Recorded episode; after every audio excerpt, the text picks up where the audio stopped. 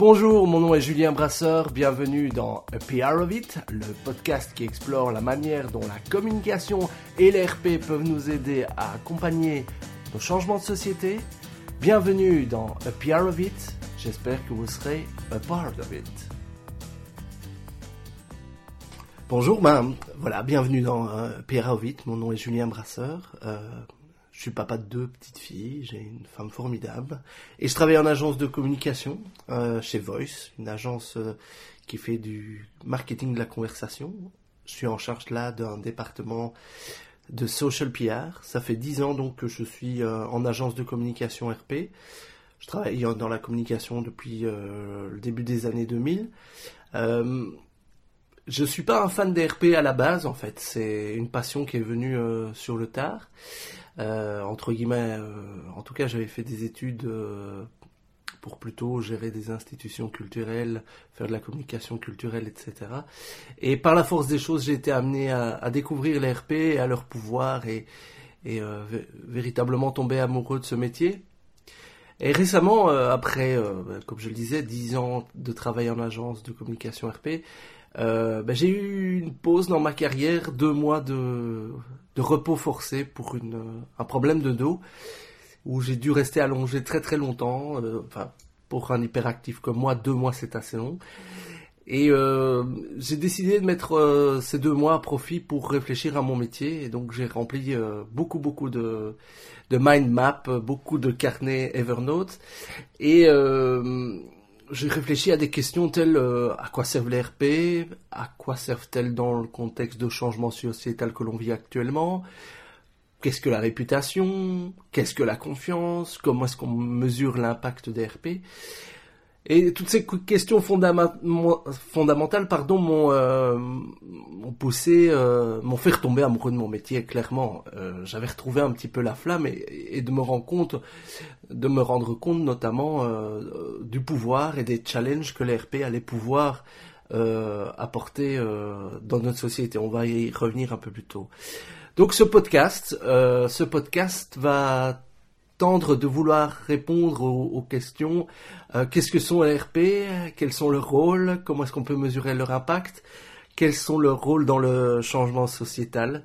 Et donc, euh, je vous remercie beaucoup de, nous suivre euh, pour ce premier épisode.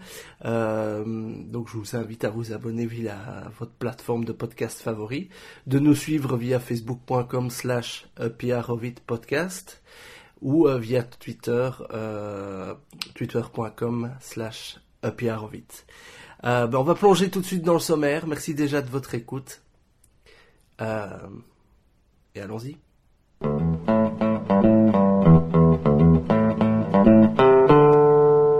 Au sommaire de ce premier numéro de Upyarovit, la vidéo YouTube qui a déclenché ce podcast. On y revient dans quelques instants. Deuxième sujet, il en existe des milliers, je vous donnerai ma propre définition des PR.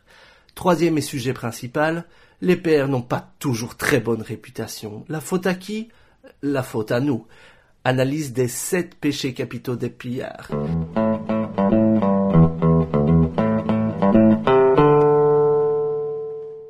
Durant mes deux mois de réflexion, j'ai été confronté à une vidéo YouTube qui m'a profondément bouleversé.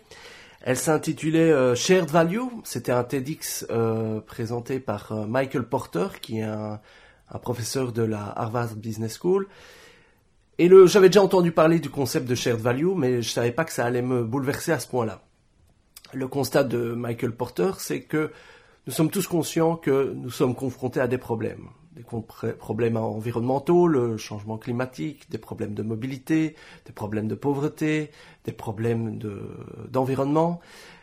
Euh, le problème, c'est que nous déléguons la résolution de ces problèmes aux ONG et souvent aux institutions publiques, à l'État. Par contre, ces organisations sont régulièrement confrontées à des problèmes de financement et l'impact que ces organisations peuvent avoir sur ces problèmes est limité. On est tous conscients que voilà, ils font ce qu'ils peuvent, mais que les, problématiques n'évoluent pas toujours très favorablement. Et Michael Porter soulève le rôle euh, que les entreprises peuvent jouer parce que les entreprises, grâce aux profits qu'elles peuvent générer, ont un pouvoir d'amplification, to scale, comme il le dit. Euh, le problème des, ONG et de l'État, c'est que leur impact est limité parce qu'elles ne peuvent pas amplifier, augmenter euh, l'impact de, de, leurs actions, principalement à cause des problèmes de ressources. Et donc, Michael Porter pointe le pouvoir magique du profit. Lorsque vous produisez quelque chose, que vous le vendez avec un profit, vous avez la possibilité d'en produire plus et de, de maximiser vos profits à l'infini. Ce pouvoir magique du profit, Michael Porter dit qu'il peut être applicable aux problématiques sociétales. Si on adresse des problématiques sociétales avec un business plan, euh, on peut avoir un impact positif qui est potentiellement amplifiable, maximisable. Et c'est ça la shared value, c'est adresser une problématique sociétale avec un business plan. Alors Michael Porter, il souligne une chose importante, il souligne en fait deux choses importantes pour que les entreprises puissent entrer dans cette démarche, il y a deux conditions. La première, c'est qu'elles changent le regard qu'elles ont sur elles-mêmes, et que, la deuxième, que les stakeholders, les parties prenantes, changent le regard qu'elles ont sur ces sociétés. Et ces deux enjeux sont des enjeux de relations publiques. Et je devrais dire que ces, constats et ces conditions que Michael Porter sont, ont été véritablement euh, une nouvelle motivation pour mon métier parce que je pense que les relations publiques, la communication, le contenu peuvent aider à juguler ces deux, ces deux défis. Et donc, modestement, ce podcast euh, explorera des pistes de pouvoir, comment la communication et les relations publiques peuvent apporter leur petite paire à l'édifice. Alors, je voudrais vous faire part de ma propre définition d'ERP. Euh, L'ERP, c'est de créer des opportunités pour nos clients à travers leur contenu, en utilisant leur contenu. Elle est certes assez vague, mais elle a le mérite d'être plutôt courte. Et euh, pour matchs de notre métier, les discours plutôt courts, c'est plutôt mieux. Alors, mes clients, euh, par leur activité, par leur expertise, par leur euh, expérience, génèrent des informations. ils sont en prise directe avec le terrain. Et un journaliste ne fait rien d'autre que relater ce qui se passe sur le terrain. Je vais vous donner un exemple. À une époque, je travaillais pour eBay. En analysant les transactions qui se font sur eBay, les recherches qui se font sur eBay, les achats qui se font sur eBay, eh bien, on peut déterminer certaines activités euh, sur le site et la corréler avec euh, la réalité. Typiquement, en, temps, en période de forte chaleur, les, les, piscines augmentaient. En période de Noël, on voyait des cadeaux euh, détestés qui étaient, qui étaient remis en vente. Euh, eBay servait un petit peu de prisme euh, pour analyser ce qui se passait dans, dans notre société. C'est quelque chose qui intéressait beaucoup les journalistes. Et cette analogie de d'être en prise avec la réalité, de, de dire moi, de mon point de vue d'entreprise, je, vois des choses euh, que peut-être vous, vous ne voyez pas, j'analyse des phénomènes que vous ne voyez pas, et eh bien ça peut créer de l'intérêt. De l'intérêt pour toute une catégorie de stakeholders, s'il se trouve que moi je travaille principalement avec des journalistes. Mais le fait de pouvoir approcher avec un journaliste, avec une information qui est directement tirée de mon expérience, peut justifier de mon expertise, peut amener ce qu'on appelle de la thought leadership, c'est-à-dire que dans mon domaine, j'observe et j'analyse des faits qui disent quelque chose sur notre société. Et je pense que dans notre société euh, qui est bouleversée par toute une série de changements, on a besoin de repères, on a besoin de vision et on a besoin de gens qui sont capables d'analyser euh, ce que nous traversons à quelque échelle que ce soit, que ce soit euh, euh, dans le milieu financier, dans le milieu pharmaceutique. On a tous besoin aujourd'hui d'informations analysées qui deviennent euh, de l'intelligence euh, dans, le sens dans le sens américain du terme. Et toutes ces informations peuvent nous intéresser à mieux appréhender notre monde et, la manière dont il évolue. Et donc, je reviens à ma définition, créer des opportunités à partir de son activité, de ses contenus, euh, me semble tout à fait intéressant dans le contexte actuel. Si on parle d'opportunités qui sont moins d'ordre médiatique, mais plutôt d'ordre business, je vais vous citer le cas d'un de, nos clients, Caramigo, qui travaille dans euh, le partage de véhicules entre particuliers, c'est le Airbnb de la voiture. Euh, au moment de, de, son lancement, Caramigo était confronté à, la problématique de l'assurance, de faire assurer les, locations de, voitures entre particuliers. Et le simple fait d'avoir montré euh, un reportage d'une initiative similaire à l'étranger à son à l'assureur avec lequel Caramigo était en, discussion a permis d'immédiatement faire comprendre à l'assureur l'intérêt d'une solution Caramigo. Et la moitié du chemin était fait euh, l'assureur a tout de suite compris les enjeux qui, auxquels Caramigo était confronté et la discussion sur l'objet même de la relation peut démarrer dans un contexte où on se comprenait beaucoup mieux. Et je pense que ce type de bénéfice des, relations publiques n'est pas assez mis en avant, notamment évidemment par des gens comme nous. Euh, nous, les gens de RP, on ne valorise peut-être pas assez d'autres bénéfices que les bénéfices médiatiques que, euh, que l'on génère pour nos clients. Encore une fois, c'est peut-être aussi notre rôle à nous, euh, conseillers en communication, de déterminer quel type de bénéfice le client euh, peut obtenir. On est beaucoup trop euh, centralisé sur les bénéfices de ce qu'on appelle les vanity metrics, c'est-à-dire les impressions, le nombre de fois qu'un message a été vu, mais le type de ROI plus qualitatif peut aussi faire partie du briefing.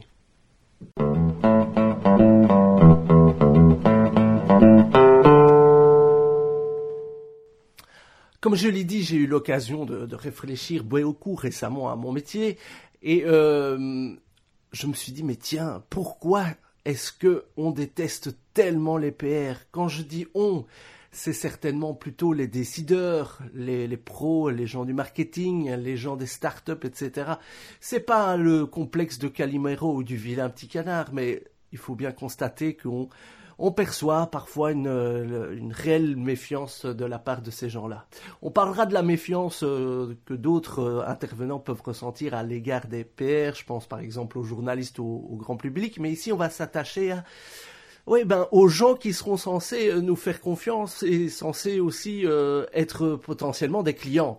Alors, pense que c'est nécessaire de prendre un peu de temps pour analyser pourquoi est-ce que ces gens, euh, ces décideurs, ces gens du marketing ont une certaine méfiance vis-à-vis des PR. D'autant plus que dans le contexte actuel du marketing, ben voilà, les plateformes explosent. Donc il faut nous, les gens de PR, leur expliquer pourquoi est-ce qu'il vaut mieux investir dans des relations publiques que dans Facebook dans les ou dans du, du direct mailing ou du euh, du SEO, euh, du SEA, qu'importe. Donc aujourd'hui, plus que jamais, il faut euh, faire preuve de pédagogie par rapport à notre métier, par rapport à ce qu'ils peuvent attendre, mais aussi si l'on analyse les raisons de cette méfiance, il y a également, outre ce manque de pédagogie, un réel manque de transparence de la part euh, de notre profession. Il faut bien pouvoir euh, l'analyser. Alors, je vous propose euh, de passer dans le vif du sujet et d'analyser ensemble les sept péchés capitaux du PR. Alors, première cause, on promet trop. Bien souvent, au début d'une relation, on veut convaincre le client, on veut le séduire, et inévitablement, lorsqu'on séduit, le client a des attentes bien légitimes, il veut du résultat, il veut de la visibilité, en tout cas, si c'est ce qu'on lui a promis, il est en droit de l'attendre. Malheureusement, bien souvent, le cas, on entre dans une relation et euh, les problèmes ou en tout cas certaines difficultés peuvent survenir. Manque de temps du client, manque de contenu intéressant et la déception est au rendez-vous malheureusement. Et si euh, les déceptions s'installent, la méfiance aussi. Alors, ça ce sont les effets. Voyons un petit peu ce qu'il y a au niveau des solutions. On n'insistera jamais assez sur l'importance de définir des buts, définir des targets, définir des attentes. Et là encore, il faut prendre le temps de s'attarder à la problématique du client, voir de quoi il a exactement besoin et de définir des objectifs euh, mesurables en lien avec ses besoins. Et là encore, le client aura peut-être besoin d'entendre de nouvelles choses parce que de son point de vue, il entendra les classiques euh, visibilité, conversion, euh, taux de clic, qui sont bien entendu des, des métriques légitimes. Mais si l'on parle de PR, à nous de faire un petit peu de preuve de pédagogie et de montrer qu'il y a des bénéfices d'ARP qui peuvent être plus qualitatifs comme le fait d'être cité dans des médias d'influence, de rencontrer directement un journaliste influent, de rencontrer un influenceur influent. Faisons non seulement preuve de pédagogie en termes de résultats chiffrés classiques raisonnablement à atteindre, mais également soyons, utilisons aussi ce moment de, de briefing, de définition des targets pour être plus pédagogique sur quel type de, résultats plus qualitatifs les RP permettent euh, d'atteindre pour un client? Deuxième péché capital, pardon, qui est un petit peu l'antidote ou euh, l'antidote extrême du premier, c'est que certains RP ne s'engagent pas. Ils ne s'engagent pas sur les résultats en disant mais vous savez, nous on dépend du bon vouloir ou du temps euh, des journalistes, qui peut induire chez le client non seulement une part de déception, mais en, tout cas se poser la question, mais si au fond on ne peut pas s'attendre à des résultats, à quoi ça sert d'investir tant de temps et tant de ressources dans des relations publiques? Alors, encore une fois, là, ici, il s'agit de revenir au briefing, de revenir aux objectifs, d'être plus euh, pédagogique sur les objectifs qu'on va pouvoir atteindre ensemble. Et alors, si si vous ne désirez pas nécessairement vous engager sur des résultats, faites preuve de pédagogie. Parce que si vous voulez ne pas être tenu par des résultats, vous devez être tenu par une obligation de moyens. Et là, le moment du briefing est intéressant et indispensable pour pouvoir euh, dire exactement quels moyens vous allez euh, mettre en place pour atteindre vos objectifs.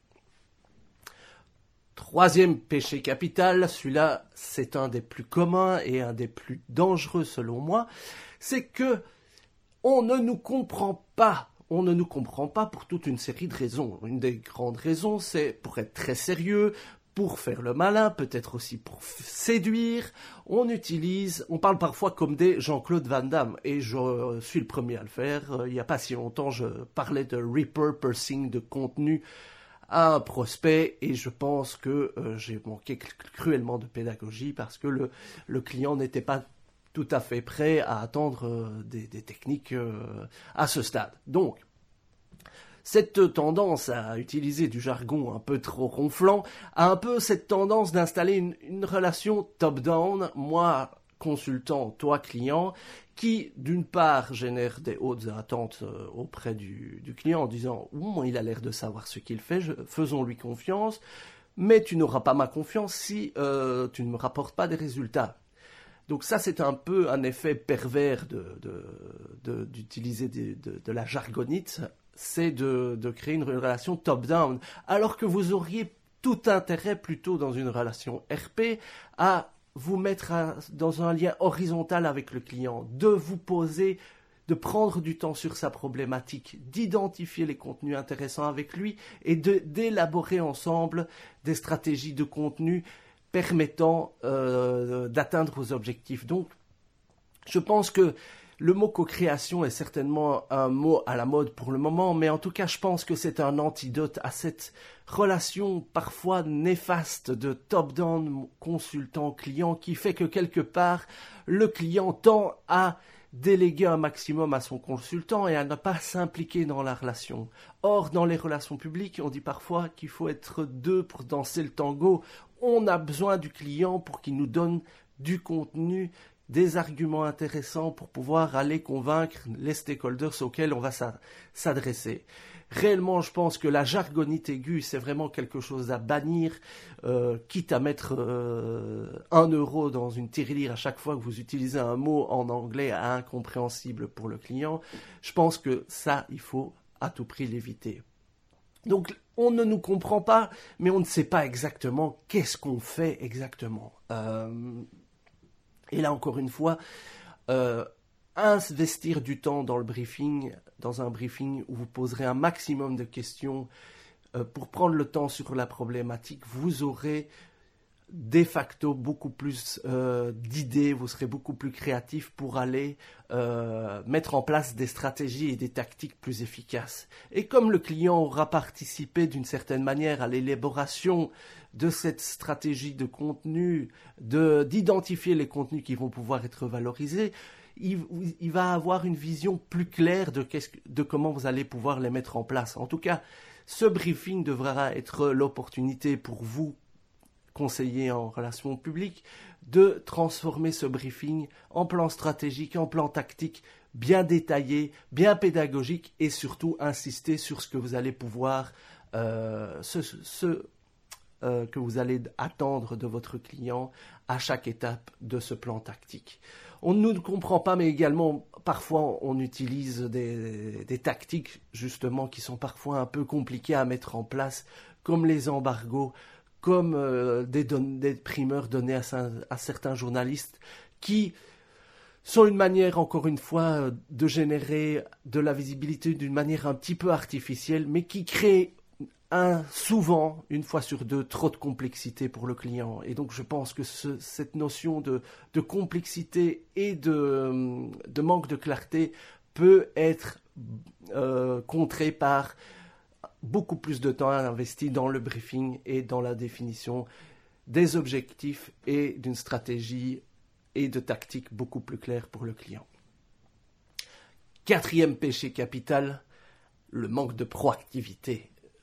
C'est un petit peu corrélé à la, relation top-down dont je vous parlais tout à l'heure, parce que une fois que vous êtes engagé par un client, le client s'attend à ce que vous lui simplifiez la vie, parce que si vous n'êtes pas proactif sur les délivrables que vous avez mis en place, le client aura légitimement la question à l'esprit, mais enfin, pourquoi est-ce que je les paye Alors, moi j'ai une solution, en tout cas une règle que j'essaye de m'appliquer au quotidien, essayez toujours d'appeler votre client en premier. Si le client vous appelle en premier pour vous demander des comptes sur l'agenda des délivrables, c'est que vous êtes en retard sur vos deadlines.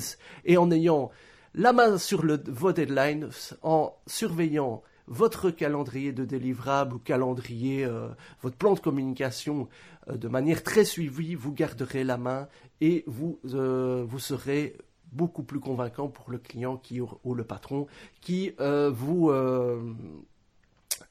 qui attend de vous de la proactivité. Cinquième euh, péché capital, on coûte cher. Et si on coûte cher, c'est les grandes attentes. Alors encore une fois ici, euh, faites preuve de pédagogie. Dites en quoi vous allez passer votre temps, à quoi vous allez passer votre temps. Encore une fois, si une relation est bien installée avec le client en termes de, briefing et de, plan, le client saura exactement à quoi vous allez passer votre temps, vous avez prévu de passer votre temps. Et si tout ce qui est prévu doit être euh, rapporté, donc investissez aussi du temps dans le reporting des activités et du temps que ça a pris. Soyez attentif au fait que si vous avez promis de vous engager sur une action, le client doit savoir quel est le résultat de cette action. Et si l'action n'a pas abouti à des résultats, quels sont les next steps? Euh, C'est très très important. Moi, j'ai toujours cette analogie de la balle qu'on lance en l'air et qui doit retomber. Si on, dit qu'on va faire une initiative, qu'on va prendre contact avec un journaliste, avec un blogueur, qu'on va envoyer un communiqué de presse, etc., la balle doit retomber. Ça signifie que le client doit savoir quels sont les effets que cela a produit et combien ça lui a rapporté et quels effets cela va produire. Donc la notion de coût PR revient à définir la valeur des PR. Donc investissez dans tout ce qui peut prouver votre valeur. Sixième péché capital, on prend du temps au client. Alors, encore une fois, si vous êtes euh, dans une relation où le client va devoir investir du temps pour vous donner des contenus, pour répondre aux questions des journalistes, inévitablement la question du euh, des grandes expectations qui arrivent. Excusez-moi mon anglais. Des grandes attentes. Le, client, s'il investit du temps, il veut que ça lui rapporte. Alors, un truc important dans, dans, le, début d'une relation avec un client, un patron, surtout si le client n'a pas eu l'occasion de, euh, de, faire des RP, c'est d'anticiper sur la, le temps que va prendre euh, le client euh, dans, la, dans la stratégie RP. Vous devez être clair sur le fait que vous allez avoir besoin de lui. Vous devez être clair sur le fait que oui, une interview, d'abord il faut la préparer et puis il faut la réaliser. Donc mettez-vous dans la peau du client et soyez le plus clair possible sur ce que vous attendez de lui en termes de temps. Et le temps investi en début d'une relation sur le briefing, sur la problématique, sur qu'est-ce que vous allez faire exactement et comment ça se passe, surtout euh, les relations presse, parce qu'encore une fois, il y a un manque de connaissance de la manière dont se passent euh, les relations presse ou les relations publiques en général, c'est très très important de pouvoir euh, définir en début de relation ce à quoi le client s'engage. Alors, Troisième chose liée au temps, c'est soigner les détails. Soigner l'orthographe, soigner la présentation, soigner, euh, utiliser les bons logos, parce que le client déteste investir du temps dans les détails. Donc si vous, il vous donne un contenu, il s'attend à ce que le contenu, lorsqu'il lui est retransmis, soit presque parfait. Alors, les expériences récentes que j'ai pu vivre démontrent que c'est euh, encore une fois la qualité du briefing qui déterminera la qualité du, euh, du délivrable et la, manière dont le client va, le, recevoir. Et donc, euh, encore une fois, investissez, investissez dans la prise de briefing, dans la problématique, dans la définition des targets. Septième et dernier, mais cette liste n'est pas exhaustive, c'est la notion des contrôles des contacts. C'est quelque chose de, aussi vieux, je pense, que l'RP, c'est que nous voulons garder pour nous les coordonnées des journalistes parce que c'est notre valeur ajoutée. On ne veut pas trop que le client et le journaliste soient euh, en contact l'un avec l'autre, euh, en dehors de, sans que nous soyons présents dans la pièce, etc. C'est une attitude qui est tellement 20, e siècle et tellement contrôle, on n'est plus du tout là-dedans. Parce que si vous instaurez, une fois qu'on pose la question de méfiance euh, vis-à-vis du client et de la relation qui pourrait être euh, entamée avec un ou une journaliste, euh, parce que a le journaliste, pardon, parce que le client a eu l'adresse email du journaliste, eh ben, je pense que on grignote un petit peu la confiance qui s'installe entre le, vous et votre, votre client, votre cliente. Donc, encore une fois, revenons au briefing, revenons à la définition des goals, des targets. C'est-à-dire que faites-lui comprendre que en début de relation, que à chaque fois que, vous, que le client aura un, moment face à face avec un journaliste ou avec un influenceur ou avec un stakeholder important, quelque part ce sera aussi grâce à votre travail et que ce contact est essentiel dans la construction de la relation du client avec ses stakeholders. Et au final, c'est ça notre métier. C'est exactement ça euh, que l'on cherche à créer, c'est-à-dire une relation de confiance entre la marque et ses représentants et, euh, et la société et les stakeholders. Donc si vous-même, vous ne faites pas confiance à votre client, si vous n'êtes pas dans une démarche pédagogique transparente, mais aussi, oui, encore une fois, pédagogique, de lui faire prendre conscience que le contact avec un journaliste ou un influenceur est déterminant dans votre valeur ajoutée, eh bien, je pense que vous grignotez un petit peu ce capital confiance que vous installez à votre client. Donc, pour résumer, soyez pédagogique, soyez transparent, faites du reporting sur ce que vous établissez de, comme action et comme résultat, mais investissez surtout du temps dans le briefing, dans la définition des objectifs, dans la définition de la stratégie, définissez en quoi le, client va devoir s'investir dans une relation, et je suis certain que cela va pouvoir vous instaurer un climat de confiance entre vous et votre client, et que le client sera plus rassuré sur ce qu'il est en droit d'attendre de vous. Merci.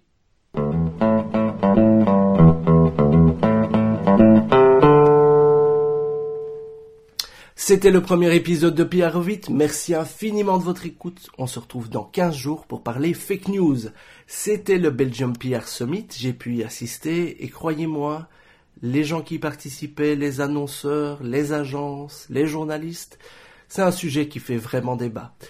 Pour aborder ce sujet, je recevrai Mateusz Kukulka, journaliste et blogueur, et euh, j'ai pu tendre mon micro à Alain Gerlache et Nicolas Vanderbist qui participaient également à la conférence. On se retrouve dans 15 jours pour un nouvel épisode. Entre-temps, si vous avez aimé ce podcast, dites-le nous via facebook.com slash podcast ou via twitter.com upr8. Vous pouvez aussi nous dire que vous nous aimez à travers des étoiles sur iTunes. On se retrouve dans 15 jours pour un nouvel épisode de 8.